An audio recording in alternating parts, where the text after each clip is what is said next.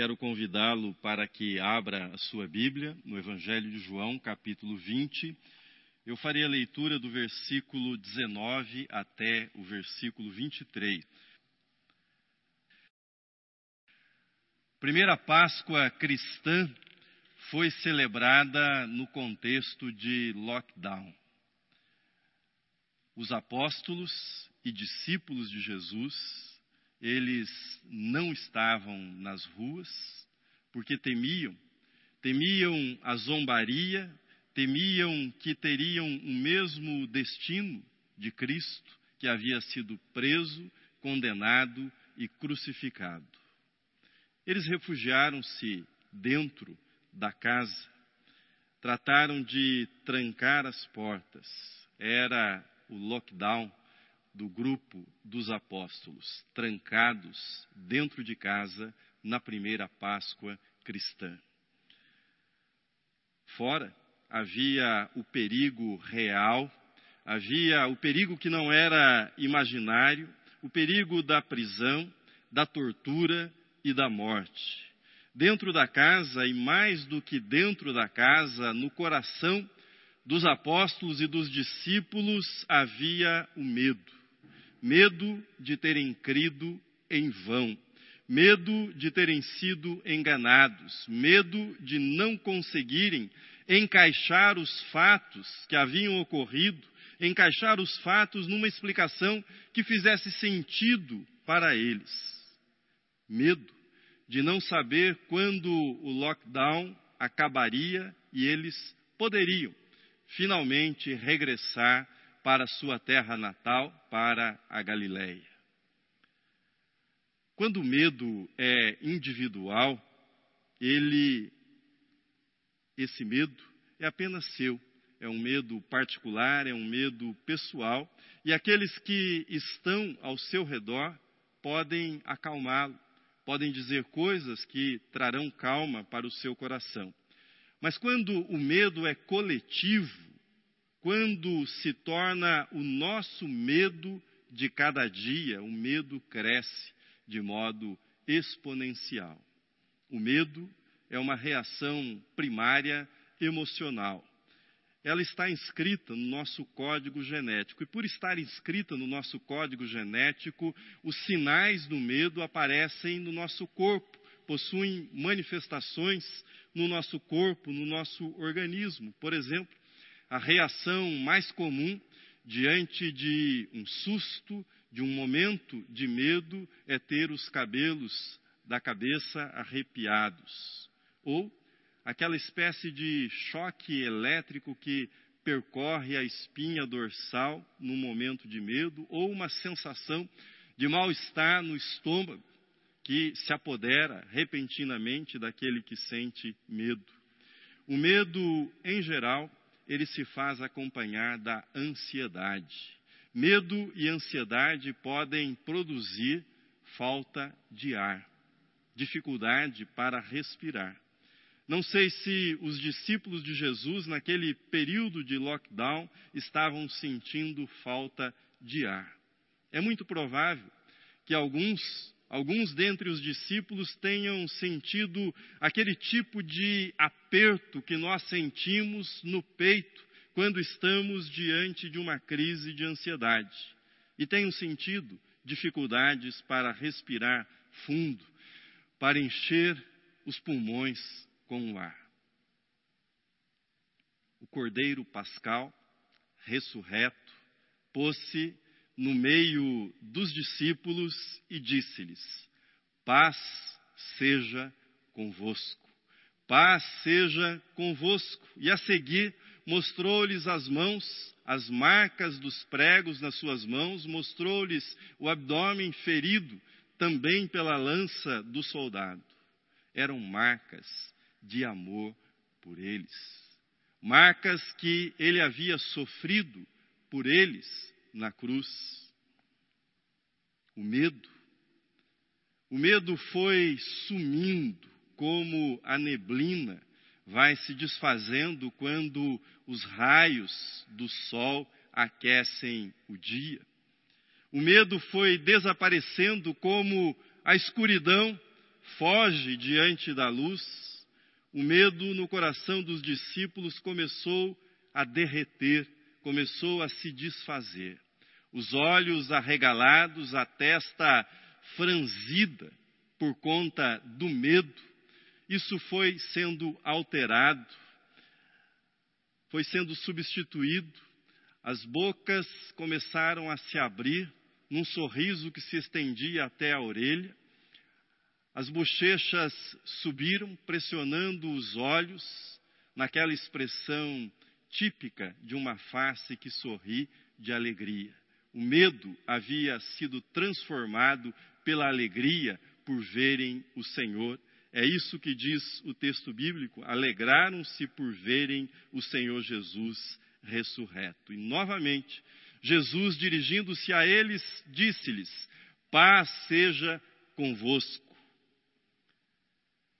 Em muitas outras ocasiões, os discípulos, e particularmente os apóstolos, haviam experimentado a paz que Jesus poderia conferir em momentos em que tudo estava confuso e fora do lugar. Foi assim na tempestade que veio sobre eles quando estavam no mar, na travessia. A, a tempestade ameaçava engolir o barco acordaram o mestre e Jesus dirigiu-se à tempestade, dizendo que ela emudecesse. Imediatamente se fez bonança, tudo se aquietou, tudo se acalmou ao redor. E quando Marta, no seu desespero e na sua tristeza, foi ao encontro de Jesus, em lágrimas, dizendo que o seu irmão Lázaro havia morrido, Jesus, com a mesma autoridade que acalmara a tempestade, caminhou em direção ao sepulcro no qual estava Lázaro e disse: Lázaro, vem para fora. E a tristeza foi substituída pela alegria naquele instante. Mas e o que dizer do Getsemane? Quando fariseus, sacerdotes e soldados caminharam para o Getsemane, excitados pela ira da inveja, para prenderem Jesus. Encontraram o Mestre e imediatamente a temperatura emocional elevou-se.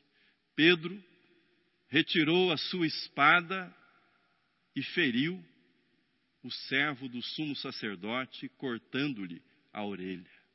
Jesus dirigiu-se a Pedro, dizendo-lhe: Guarda a tua espada. Curou a orelha do servo do sumo sacerdote e acalmou aquela situação, aquele ambiente tenso e difícil. Mas os apóstolos e discípulos sabiam que havia sido assim Durante os três anos que eles caminharam ao lado de Jesus, ele havia acalmado tempestades, ele havia curado doentes, na sua presença, demônios desapareciam, violência e morte se aquietavam quando estavam na presença de Jesus, o Mestre. Eles sabiam disso. Eles ouviram pela segunda vez Paz seja convosco. E em seguida, Jesus lhes disse: Como o Pai me enviou, eu vos envio. Como o Pai me enviou, eu vos envio. Mas e as portas trancadas? E o lockdown? Era para sair? Era para ir naquele momento, naquele instante? Eles cumpririam cumpririam a quarentena deles. Eles eram enviados, assim como o Pai havia enviado o Filho Jesus. Não em qualquer tempo, e menos ainda fora de tempo, mas na plenitude dos tempos, afirmam as Escrituras. Afinal, há tempo para todo propósito debaixo do céu escreveu Salomão. Por quarenta dias o Senhor esteve com eles, depois de ressuscitado, e determinou-lhes que não se ausentassem de Jerusalém até que fossem revestidos pelo poder do Espírito Santo. Então seriam testemunhas em Jerusalém, na Judéia, na Samaria e até os confins da terra. Mas deveriam permanecer em Jerusalém até que fossem revestidos pelo Espírito Santo. A ênfase que Jesus põe nesse envio, ela deve ser observada merece a nossa atenção. Somos enviados como o Pai enviou Jesus. Jesus ensina que nós não temos uma palavra, uma mensagem divorciada de quem nós somos, daquilo que nós somos. Na verdade, à luz do ensino de Jesus, nós somos a mensagem. Vós sois o sal da terra, Vós sois a luz do mundo. Pense um pouco. Como o Pai enviou o Filho? Como o Pai enviou Jesus ao mundo? O Filho foi enviado por inteiro. O Verbo se fez carne e habitou entre nós, escreveu o evangelista João. João escreveu ainda no capítulo 3: Deus amou ao mundo de tal maneira que deu o seu Filho unigênito, para, que todo, para que todo que nele crê não pereça, mas tenha a vida eterna. Hoje, a prudência, o bom senso e a ciência recomendam não sair de casa. Não saia de casa e para aqueles que precisam sair, para que outros possam ficar em casa, para aqueles que precisam sair, para que outros possam se proteger ficando em casa, estes são recomendados, ou a estes é recomendado, todos os cuidados possíveis de segurança, a fim de evitar a contaminação e a propagação do vírus para outras pessoas. Mas o ponto que eu quero ressaltar para você nessa reflexão, à luz do envio de Jesus, é: seja você a mensagem. Seja você a mensagem, estando em casa, permanecendo em casa ou fora da sua casa. Seja você a mensagem. Coloque-se plenamente na sua mensagem, coloque-se plenamente naquilo que a sua vida transmite nesses tempos de distanciamento físico, nós precisamos de aproximação espiritual, de unidade espiritual. Há coisas bonitas, interessantes, edificantes, sendo compartilhadas como mensagens de pessoa para pessoa através dos aplicativos de comunicação que nós conhecemos nos nossos dias. Mas há coisas duvidosas, agressivas, divisivas, abertamente falsas, sendo compartilhadas com muita frequência. Quando for enviar algo, pense. Quando for enviar algo, pense. Como o Pai me enviou, eu também vos envio. Pense nisso que Jesus disse. E faça para si mesmo a seguinte pergunta, o seguinte questionamento: o que eu estou enviando guarda alguma afinidade com esse envio do Pai? O que eu estou enviando guarda alguma afinidade com a natureza do envio de Jesus ao mundo pelo Pai? O quanto de mim está nessa mensagem que eu estou enviando, o quanto ela representa a natureza da minha fé. Permita-me uma sugestão. Vamos colocar mais de nós, mais da nossa vida nas nossas mensagens. Coloquemos a nossa voz, coloquemos o nosso rosto, coloquemos a nossa fé, coloquemos a nossa esperança, coloquemos os nossos medos Coloquemos os nossos sonhos, coloquemos mais de nós naquilo que nós estamos enviando. Minha sugestão, sugestão de pastor, sugestão pastoral para esses dias. Quer passar alguma coisa, mas não sabe o que? Grave com a sua própria voz o Salmo 23. Grave palavras de Jesus. Grave as suas orações e envie. Envie o seu abraço, envie os seus cumprimentos e faça isso no espírito disso que disse Jesus: Como o Pai me enviou, também eu vos envio.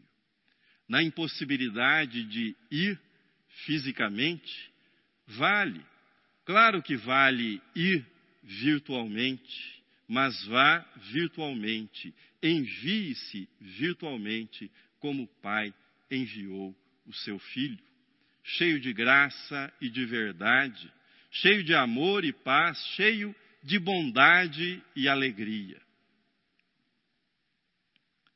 Eu sei que é difícil. Eu sei que é difícil fazer o que eu estou propondo. Esqueci de dizer, mas como o medo e a ansiedade atrapalham a respiração, e respirando pela metade, ou seja, respirando de modo ansioso, faltará oxigenação para o cérebro, e faltando oxigenação para o cérebro, ou seja, sendo dominado pela ansiedade, facilmente nós podemos enveredar no momento de pressão pelo caminho da raiva, pelo caminho da agressão, pelo caminho do ressentimento. Afinal, é difícil pensar com clareza quando falta oxigênio ao cérebro. Depois de falar aos discípulos sobre a paz e sobre o envio deles ao mundo, Jesus sopra sobre eles o Espírito Santo. Jesus sopra sobre eles e lhes diz: Recebei o Espírito Santo. Na língua hebraica, a palavra para espírito é ruá. Na língua grega, a palavra para espírito é pneuma. As duas palavras, no grego e no hebraico, significam vento, significam ar, significam respiração. Tendo sido a Grécia o berço da medicina, nós herdamos muitas palavras da língua grega e principalmente aquelas que são utilizadas na linguagem médica, na linguagem técnica da medicina.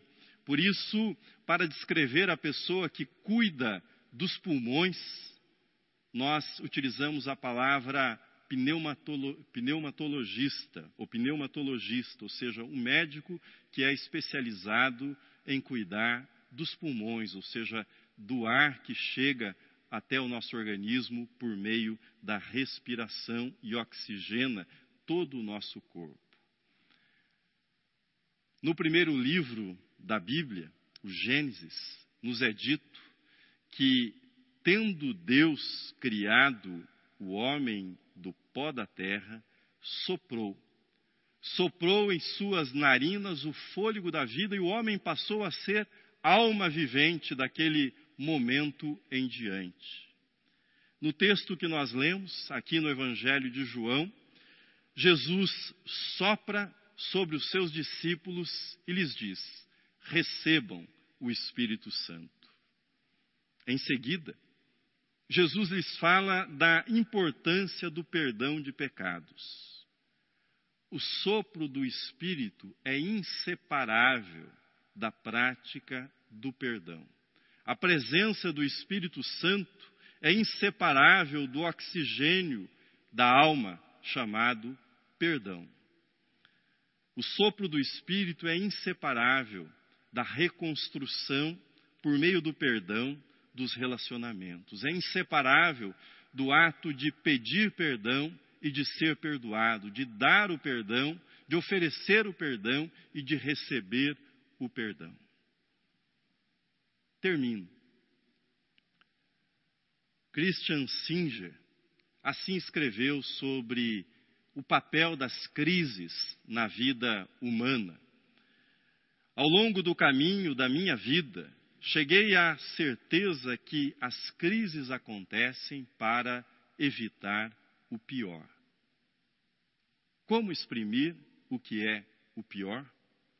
O pior é ter atravessado a vida sem naufrágios, isto é, ter permanecido à superfície das coisas, ter dançado o baile das sombras, perdido na inconsistência, ter ficado aprisionado no pântano das aparências, dos lugares comuns, e não ter sido jamais lançado, não ter ido jamais até o fim e ao fundo de uma dimensão profunda de si mesmo e das relações na falta de mestres e líderes na sociedade em que vivemos, são as crises os grandes mestres que têm alguma coisa a ensinar-nos, que podem nos ajudar a penetrar noutra dimensão, na profundidade que dá sentido à vida.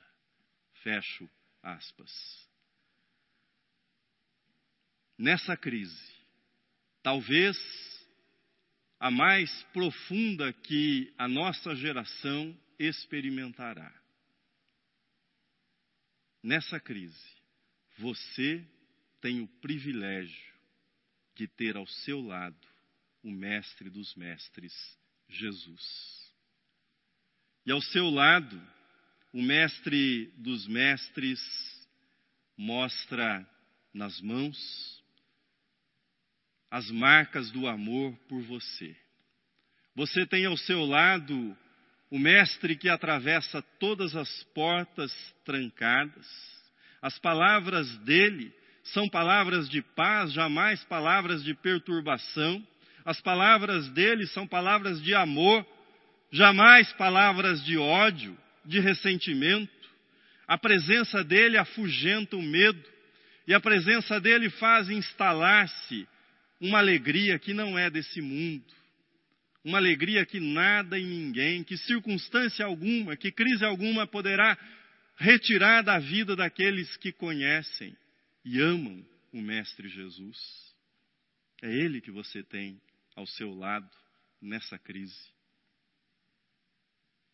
Na crise, no lockdown, na quarentena, no isolamento social, não importa o nome, não importa a intensidade das medidas, Jesus está. E Jesus estará sempre ao seu lado, Jesus está e estará sempre com você. Nas casas trancadas ou nos hospitais lotados, Ele estará sempre no meio, próximo de nós e próximo de cada um na expressão de Agostinho, teólogo da igreja, ele estará sempre mais perto de você que você mesmo. Ele estará em todos os momentos. Tão perto, tão próximo de você, que você poderá sentir o sopro saído dos lábios dele, o Mestre Jesus. Sopro do Espírito, ar fresco e ar santo, que encherá os seus pulmões, oxigenação para a sua alma, cicatrização para todas as feridas e, sobretudo, paz para o seu coração nesse momento. Paz para a sua vida. Paz seja convosco. Cristo ressuscitou. Cristo vive. Amém e aleluia.